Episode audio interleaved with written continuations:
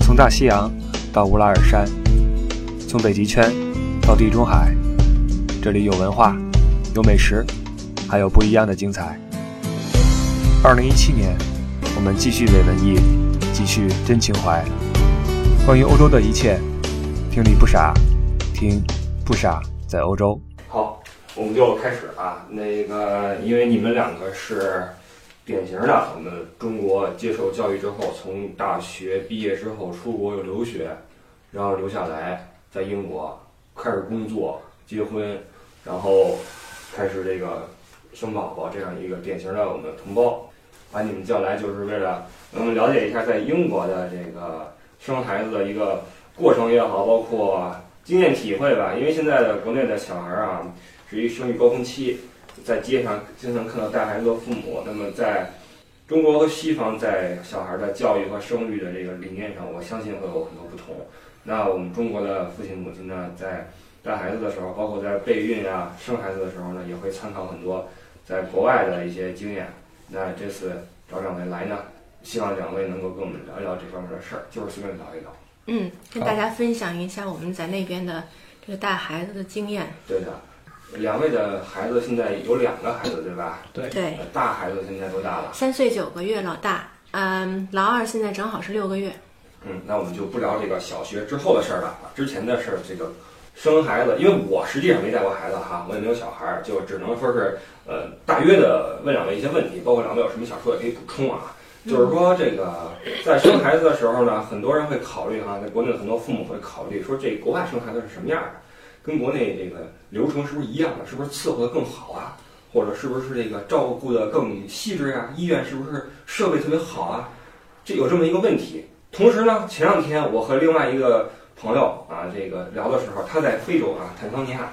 他生孩子是回到北京来生的。他说这边的呃可能照顾得更好一些，这边能照顾月子啊，嗯，这块儿呃不知道两位有什么经验或者体会没有？这个我因为是两个孩子都是在英国那边生的，但是北京啊，国内这边是什么样子，我也不是特别清楚，只是跟大家分享一下我们在那块儿的那个生孩子的一些经历吧。嗯嗯，这个生老大这边的医院总共分为私立和公立。嗯，呃，公立就是大家所认识的那个所嗯了解到叫国民医疗系统，那看病就是免费不要钱，嗯去生孩子也不用钱。嗯但是它缺点呢就是共享，大家资源共享，那就可能你等的时间会长一点儿嗯紧缺嗯啊。然后还有就是私立，你只要交钱就当祖宗供起来，有啊什么服务都特别到位。然后我们是采取的就是公立，去公立医院，啊嗯，所谓的国民医疗系统，它呢，我觉得感触就是，呃，挺负责任，医生很负责任，设备我们去的那个医院条件也很很好，嗯呃，设备很先进，但是呢，就是呃，总是有一点点怎么说啊，嗯、到了那块儿，人家说你还没到时候呢，赶快回去吧，再等等吧，啊，先不占用他资源。对，也是对人手不够，资源不够。对，然后当时他会在生孩子之前会给你一些选择，嗯在怀孕初期就有一个这个所谓产婆啊，给你这个建立档案，然后会跟踪服务，比如说你多少周多少周去见他一次，给你做一下 OK 常规检哦那查。这个产婆等于她也是一对多的，对吧？对，一对多，他会按照社区里面的给你 OK 分配，然后在你快生产的时候，他会给你做一个计划，嗯说你看你根据你这个身体条件啊，看你是自然生产呀，哦还是必须要给你剖腹产，那块儿是鼓励你自然生产，嗯实在是迫不得已了才会考虑到这个开刀。嗯，嗯尽可能是自然的方式。对，嗯，这样对你恢复啊，对小孩都是有一定的好处。啊那这个私立的这个生产的话，需要多少钱啊？我看了一下，那边大概是说，呃，在五千到六千英镑。那当现在的汇率是八点五，四大家万会多说。，嗯，对，这基本上就是在那块儿会有一个专门的护士，一到两个专门的护士嗯去照顾你那。这伺候多长时间呀、这个在英国，因为像你刚才说的，没有坐月的这么一说法，啊你生完了之后，具体没有什么这个产后的这个太大问题，两三天，哎，没有问题就走了。一天补充一下，一天呃，。啊如果私你人医院可能会时间长一点儿。啊那在公立医院，像我们，啊基本上生完孩子就生第二个那种有没事儿了，呃，你生完了没事儿回家吧，当天就回去了。啊像我们一般就待一天，第二天没事儿走了。呃，我刚才在想想问的是这个，你在私立医院的话，你就交这个八千镑，你是从什么时候开始到什么时候结束呀？五千到六千英镑，哦大概是对五千到六千英镑，但是就是说，嗯，就是住院的那段时间，大概哦也就是是产从后生、对从生嗯，呃，到你出院前后可能不会超过一周的时间，哦，嗯，就是这段时间，只是生孩子这个过程和生孩子产这个之后一些监护，嗯，可能大概加起来就五六千英镑。那这公立的会不会出现临时没地儿的情况呀？会呀、这个肯定是。那你生孩子是不挑时候的，尤其是对啊顺产，到时候来来了就来了。对啊像我生呃老二的时候，就是，呃去那儿打电话，人家说你现在什么个状况？我说我多长时间我疼一次，他说那你要不然再等一等，等到我实在坚持不住了再打电话就直接过去的时候，人家说没 床位，那怎么办呢？这儿有一个沙发，要不你在沙发上解决吧。当然，那个沙发也不是说咱们现在就是客厅坐的那种沙发，人家也是专门为生产用的，比较很干净。然后有一个两个产婆会跟着你，然后监控你的血压呀、心跳嗯啊，然后呃鼓励你顺产。然后爸爸是全程陪伴，对，爸爸就是在全里程边陪伴，嗯，嗯，爸爸的陪伴是更多的出于义务啊，还是说他要求你尽量陪他伴鼓励你啊陪？伴。就见证这一个两个人的这对个生命的延续的过程。对，因为他那边比较，其实还是比较关注这个心理状态，所以爸爸如果在产房里边，对妈妈精神上是一个很大的支持。鼓励。嗯嗯，OK。嗯这么说来，那边的这个生育时候的这个医院的表现，实际上跟平时看病差不多。因为以前节目里边我曾经说过，德国的这种医疗系统啊，公立的保险医保虽然设备很好，而且他们态度确实很好啊。你不论什么时候去看病，医生的态度都非常好。你是一进屋之后，他先起立跟你握手，然后问你怎么样，这嗯个那个的啊，我是 doctor 谁谁谁，然后怎么怎么着。是但是呢，就是资源不够用啊，一天看不了几个人。那在生产的时候，可能就会有这么一个问题。嗯但是私立的就没这个问题，对吧？对私立是都是都给你，嗯，全程服务，嗯这是我就是了解到的，啊但是咱也没有经历过。嗯啊。OK 那生完之后哈、呃，按照我们中国的传统的方法，那这女女性生完产之后就是，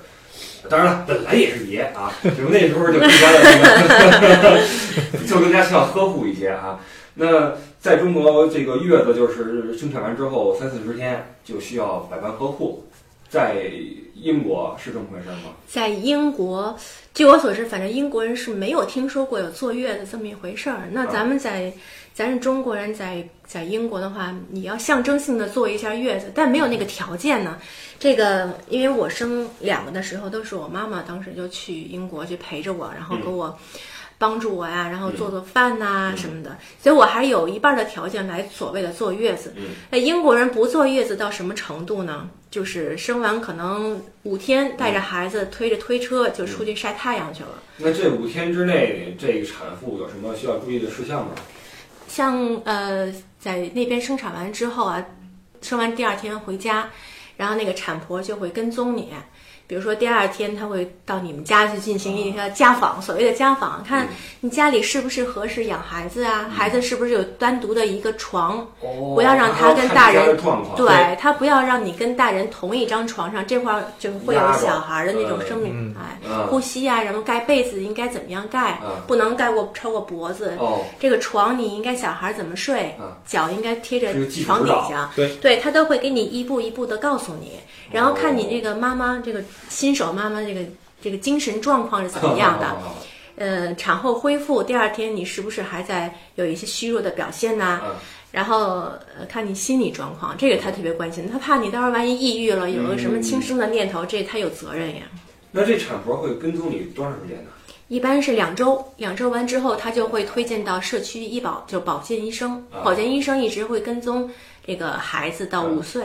啊，知道了。也就是说，它这个医疗系统里面对产妇以及这个新生儿是有一个很好的一个保护措施。一个保护措施。反正你要是有什么问题，你不会发愁，说我到哪儿去问去啊，啊？我说问问谁的？最最权威他的很，权威，嗯对，就这是也很问好产婆或者是保健医生。但在中国有这样一个呃角色吗？没有 吧？中国这样角色就是微信，朋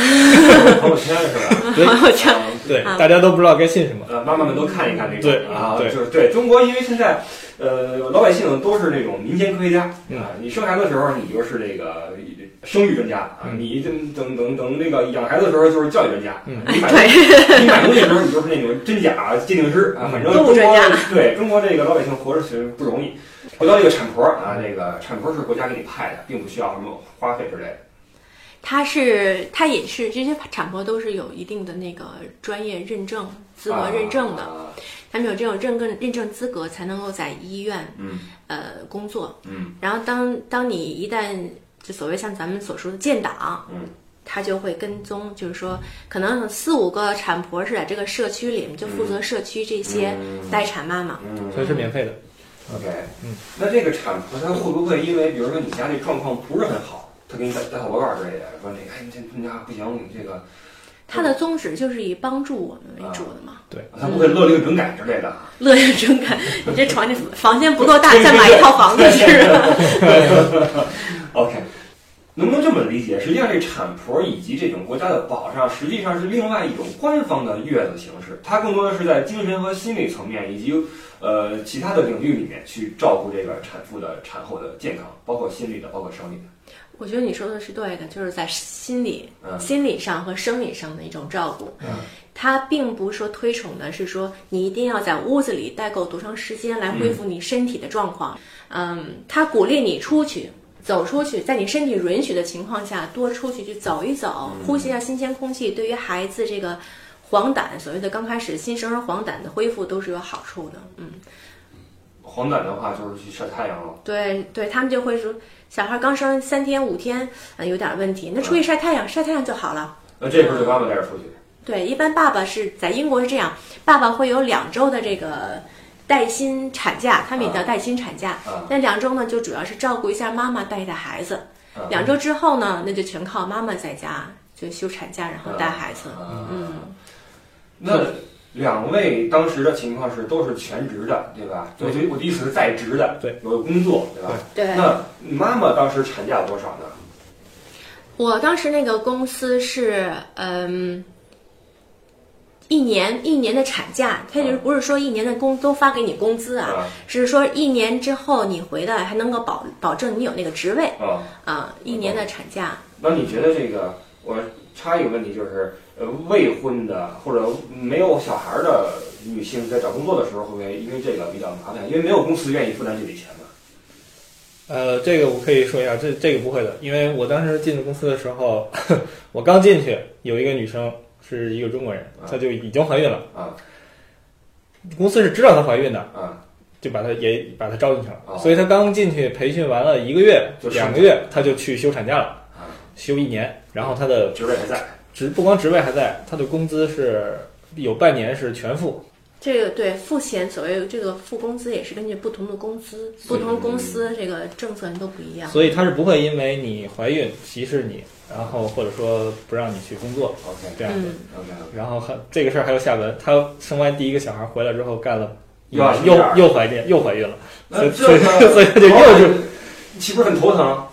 我觉得如果是从公司角度来说是很头疼，但是那边这是受法律保护的，所以这个并不是公司自己的意愿，它是比如工会啊，嗯，然后那边的劳动保护法啊对都给你建立了，也就是说，在这种法治社会里面，一旦一旦一个事儿合法，就对就别争了，对吧？对哎对，这也是法治社会的一个好处，但有些时候也是有点儿按中国这种人情观来说，有点儿不好意思，是吧？有对点儿不合适，是吧？对哎，反正在这边生活，我的感觉就是，只要你合法，你一定要据理力争，对基本别让步，对吧？维护你的权利。对对，像我自身的这种经验来说，我以前的公司，然后包括老板，他们都是对于这个像怀孕的那些妈妈嗯，都是从公司上层就比较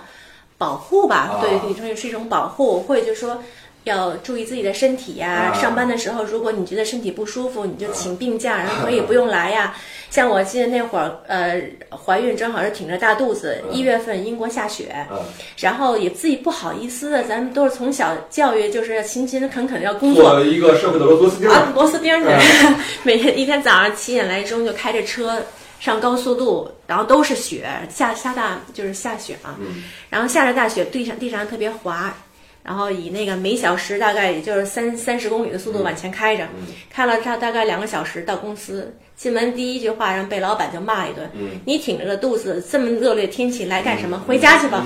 嗯，开车又开两个小时回家去。是他不的是意思因是为保护，就是说你不用冒这个危险，非得要去工作去，要注意自己身安全。如果那个时候你在上班的路上出事儿，是不是他有责任呀？他是有责任，对吧？就他也怕这个，而且对，一个是法律保护，再一个他们我觉得这种社会的人文观念里面哈、对待这种孕妇啊，包括带小孩的妇女啊，包括小孩子呀、是有一个呃特殊的一种态度。我们可以放大一点，对他对这个弱势群体的保护是非常健全的，就是它的法律制定上来说，啊呃，对所有的弱势群体，包括残疾人啊啊，对不对啊？这种啊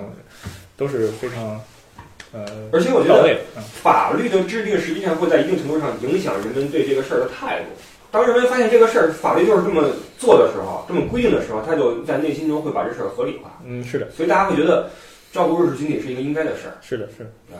那回到这个月子这个问题啊，我对这事儿特感兴趣啊，因为中国呀，因为我身边很多这个同学也好、朋友也好，都生产了，呃，就开始坐月子，然后就是好像好像说不能洗头，呃，什么，还有一个说法是生一个孩子不要磕牙，说不让刷牙，还有什么要反正怎么着， 我也是听了旁边的朋友说不能够洗头啊啊，不能够看电视会毁眼睛，啊是吧啊？然后不能够那个洗澡，啊，嗯然后不能够出门着凉，反正不能着凉吧？还有更夸张的，像我们那边住两层楼嘛，说不能下楼，你只能在楼上待着。哦，但是这个东西在英国的话，咱第一也没有那个条件，说是非得要坐月子三十天之内不能够出门，你指而且的在没有这个条件是没有物质条件，还是没有这个人来伺候你啊？也是主要没是有没有人人来没有伺人候来伺啊候啊，嗯。这基本上像我的话还比较幸运，是我妈妈还能够过去去帮我们啊。要像一些朋友的话，就是呃年轻的两口子带着孩子，嗯嗯，然后在英国的话，他也是说是就产婆她会告诉你要出去，像我们的话，十二天的时候。你就要去医院去检查、去复查，嗯那带着小孩儿，那称一下体重啊，啊然后妈妈要进行，你不可能不出门儿。然后，因为像我的话，尽量吧，做到尽量就是说少出门儿。嗯这样的话，因为在生老二的时候，老大就去幼儿园，嗯那那段时间将近四周的时间，就我就不负责接送孩子了。嗯结果人那个幼儿园老师就在问，说这人上哪儿去了？啊怎么这妈妈这一个月见不着啊？后来听说原来中国有这么一个坐月子的说法，啊人家说那我以后找老公也要找一个中国人，这样的话有老公伺候，还有产啊、还有一个坐月子对是嗯休息的特殊待遇因为在月子期间呀、是很多矛盾的发生的期间，不论是夫妻也好，还是夫妻跟对方的父母也好，就比如说啊，我月子的时候，他妈妈也不怎么照顾啊，我婆婆怎么怎么着啊，我婆婆让我怎么着，就是这种事儿，很多这种观念的不同就会产生一些矛盾。呃，实际上我觉得月子哈、你觉得是真有用吗？因为你有一次是没歇，有一次歇了，是吗？我基本上两次是算是一半儿一半儿，算是啊歇、也没算你觉得起来歇和不但歇是在生理上有什么啊区别？我个人感觉，其实，嗯，对于恢复来说，还是有一定，比如你营养能够跟啊肯得上，定是是有吧？帮助的啊。嗯，这个营养能跟，但是对之后差多少，可能像老辈儿人说，你现在还年轻，还啊看不出结果来。呃这也是咱们中医的一个说法，啊嗯治胃病，对吧？你现在这事儿是为了你十年之后考虑，这就悬了。 你对吧老了以后这事儿就就会怎悬样？了，到时候也没人人证明。对，反正没法去认证这个事儿。嗯对，那这个欧洲人，呃，他们肯定是不坐月子的，他们没有这个说五法，啊没天听之说后就过。出门了，是吧？嗯，那在饮食上有什么注意的吗？我就指的是这个妈妈，那咱们就等于是要这个吃好，所以吃好就是你蛋白质要跟上，啊是吧？要因为它要产奶，对吧？对要因为那边鼓励母乳对，所以你母乳要保证母乳的话，必须蛋白质有，所以吃肯定是要有营养嗯，啊，然后肉啊什么都要跟上。其他的，除非你有过敏情况，它没有什么特别建议你不能吃的东西。对，因为他们也不讲究这个我们中国这饮食，像我们讲究煲汤是吧？熬那老汤什么的，那个王八、乌鸡什么的就上，嗯他们那边儿也没有说什么吃什么下奶这说法，嗯没有，啊他们就说你喝水就可以了， 对 吧？保证别吃保证对，这个一定要补充你自己身体的水分。糖水可以喝吗？他们可那以块儿，哎，我说完这样说凉水呢，这个生完孩子之后，第一个在医院里面，我说我说那个您帮我倒一杯水行吗？下不了床。啊，他说行，拿一杯冰水就来了，带冰块儿的，带冰块儿的。对啊对。然后当时是嗯四月底，英国天气还是挺凉的。嗯当时我妈看着有点傻眼，嗯说这刚生完孩子就喝冰水不行，嗯说要换温水。嗯，我觉得啊护士也挺纳闷儿的，对就非得要喝什么温水啊？对嗯所以他们没有什么没有什么凉水对，啊他那们个从小就没有喝温水的概啊念，对对对，嗯，所以那没有讲究的。包括她生完当天，护士就建议她去洗澡了，所以她在医院里生完当天就冲了个澡，那水还不热。完了完了，这跟老中医说法，你完了，你以后你就落下你根咱儿了。呃五十年以后看啊， 五年之后你就够呛了， 问题是五年之后都够呛，你怎么知道这事儿是怎么来的，对吧？所以那个呃，中医这东西，我觉得以前我还看一看，后来我也不看了，关键是太悬了，你知道吧？他这个态度不够那么严谨，就是说以我们那个做科学研究的人角度来看，对他这很多事儿没有重复性，对吧？你一个理论没的法话验证，，对你理论要有做实验，你得有重复性。嗯他这个因为是主要靠经验，并不是靠数据，对所以他就但是中国这个月子这事儿也催生了一个职业，就是月嫂。现在请月嫂可贵了，我觉得自我感觉啊，所谓的像像刚才咱们说的这个月子不能够洗头发，不能够出门哈，不能够看电视，我觉得是根据咱们。是以咱们以往的经验经历来说，因为咱们国家在很久很久以前，嗯这个解放前或者解放初期，那个嗯生活条件所限制，嗯那个家里面到处可能会有漏风的情况卫生啊，状况也不好。哎，让保暖那个那个暖气不行啊，嗯或者是嗯那样的话，可能你孕妇刚生完孩子受凉，这样肯定不好。嗯不管是咱哪个国家，对于孕妇这点都是不行的。嗯然后，那可能咱们这月子就是从那个慢慢的延伸出来，有很多的限制，让你保暖为嗯主。那英国的话，这个自家生活条件水平都是可以的，嗯所以可能人家没有这方面的考虑吧，我是这样认为的。在国内哈、这个月子这事儿呢，都是爷爷奶奶辈儿特别操心啊，就过来照顾这个照顾那个，所以这就有个问题了，就是在英国，这生完孩子之后，当然你们是父母过去特地去帮你们去照顾一些生活上的事儿，但是他们本地人英国人自己生完之后，爷爷奶奶、姥姥姥爷操心吗？过来带孩子吗？带孩子基本上是爸妈的这个责任，啊、爷爷奶奶或者姥姥姥爷，人家没有这个责义务任去，他没这个对义务没有这个义务去帮人。但是说生完孩子肯定要去看一他看会嘛过，来帮忙，嗯但是偶尔他不会一直在你这儿住着，然啊，后就是 反正 一住然后我什们么事各儿都要种参与一下，对对，他不会这样子。啊。嗯，那你们觉得哪种模式更好一些？像在中国是生完孩子之后就是三代人是吧？就围着这个转，嗯，因为当这个爸爸妈妈这个新手爸爸妈妈啊，嗯，刚生完小孩之后，有很多要学习的地方，包括怎么样带小孩，包括怎么样处理跟自己的父辈、父母跟孩子这三代之间的关系，这都是要去学习的。所以，呃这个关系也是也也是挺复杂的哈。各有利弊吧。中国人的话，如果呃父母来帮忙，对于子女来说肯定是能轻松一些，对起码不用自己做饭，对吧？？对但是你的生活空间就被挤压了，对，对吧？然后包括养孩子，现在的孩子独立性都比较强，养孩子都会有自己的主意，嗯，呃，也会跟父辈产生一些冲突，对的，对吧？如果你要是坐月子期间家里再产生一些矛盾，对产妇这个心理也是个影响。对嗯，各有利弊，所以嗯，我觉得怎么都是养那个，在中国不是很多孩子也养起来了。对，反正嗯那倒是。我想说的是，他这玩意儿会折射出一些他们的家庭观嘛，就是爷爷奶奶看待这个孙子这个态度。感觉因为我们隔壁是一个老夫妻，嗯他们有几个孩子，嗯感觉他们就是，呃，就是让孩子比较独立嘛，嗯就是孩子的家庭就是孩子家庭，他们不对会掺和，就是参与过多的那嗯个，。对的。对呃我觉得他们西方人，呃，家庭成员之间哈、首先是你是个人，其次你才是个这个家人。嗯，我指的意思是你作为一个人，你就要有自己的主见和空间，对，你要去有权利控制你自己能控制的事情。嗯，我作为你的父亲，我顶多我提个意见，对我我建议一下，对我不能拿这个什么啊你不孝这个词儿来压你，对 吧？你这样，你这我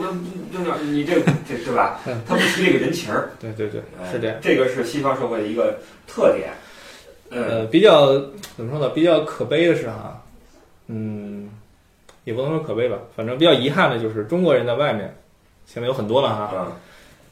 尽管他在外面这么多年，但是生孩子这一套还都是按照国内这套这些来。所以我们那个村子里有很多中国人嘛，啊大家生孩子全都是父母管，啊所以就还是照着国内这个模式，尽管他在国外生活。啊，OK，那你这样你觉得对这个小孩的影响是什么？嗯，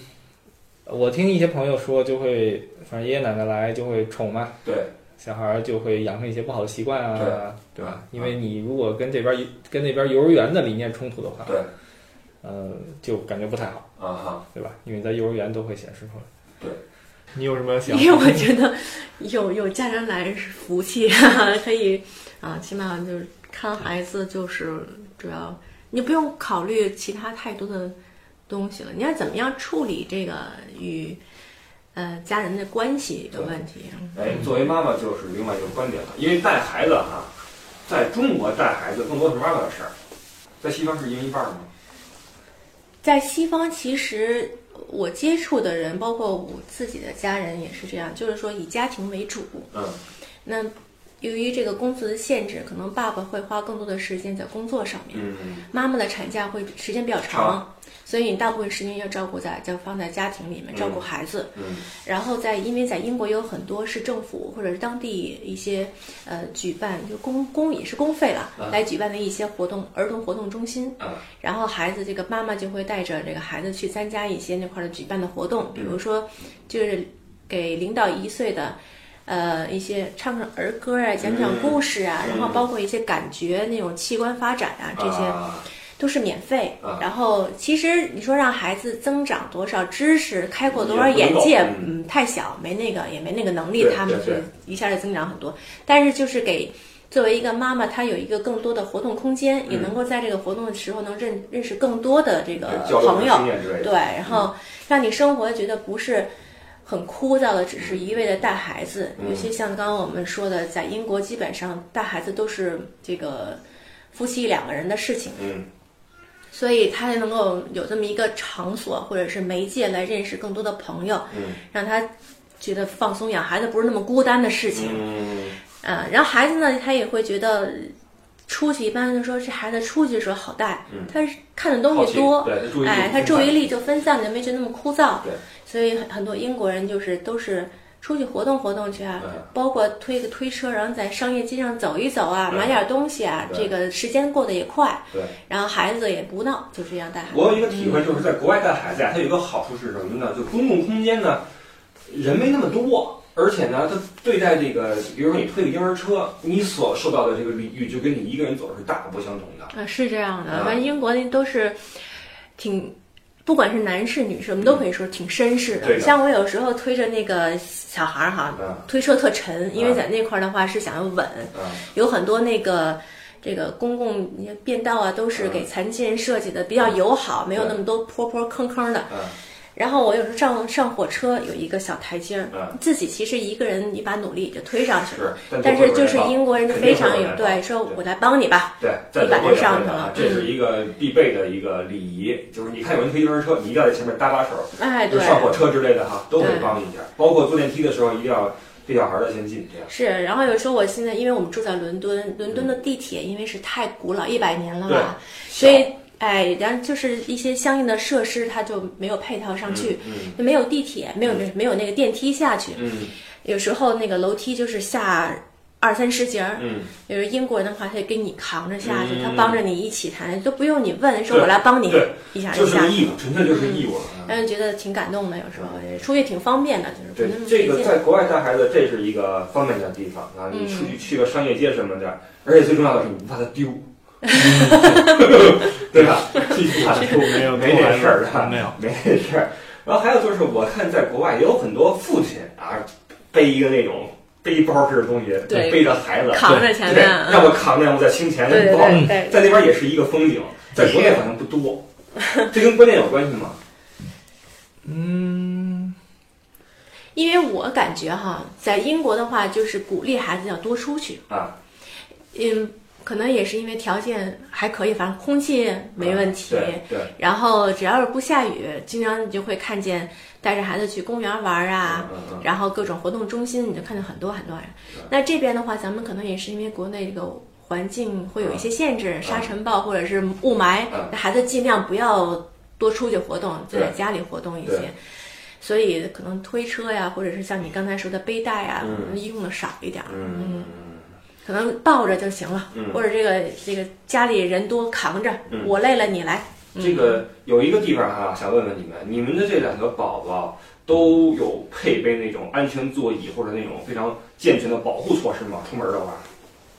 这个安全座椅是法律必须规定必须要有的。嗯你要是从去医院生产的时候、嗯接这个妈妈和孩子回家，必须你要带着这个安全座椅去接去接人去，啊否则医院是不不放人的。啊嗯，啊，OK，所以这个是在那个你待产的时候就一定准备好的东西。啊嗯嗯，然后就是推车，这推车也是一大件儿，不管价格还是什挺么贵的嗯都是啊，就可以买个二手的那个汽车了哈嗯，。安全座这椅价格只要小孩在车里，你如果不用的话，警察会把你拦下来，他嗯，会他会罚你对，的。这个是一个。在那边是一个违反人伦的事情，就是你这事儿就你这等于是变相的在危害一个生命嘛，对对是你对社会的不负责任。对，呃，这边很多父母在买国外的安全座椅回来，包括推车，你们知道吗？我知道现在越来越多的父母有这种意识去保护，就是说孩子要坐在车上就一定要佩戴这个安全座椅。可能刚开始的时候，孩子会有一点抵抗，说我不愿意坐啊，或者哭闹什么的嗯。但他一旦习惯了这种东西的话，对他不管是对他自身的安全，还是对你，你可能就比较放心了是。他习惯了，你给他绑在那块儿，你开车也就比较，你就不会担心太多，就是对哎，对，就所坐以就行了。随着咱们物质的进步，保障措施也要跟上啊，别光通过享福，然后这个什么都不管了，这个。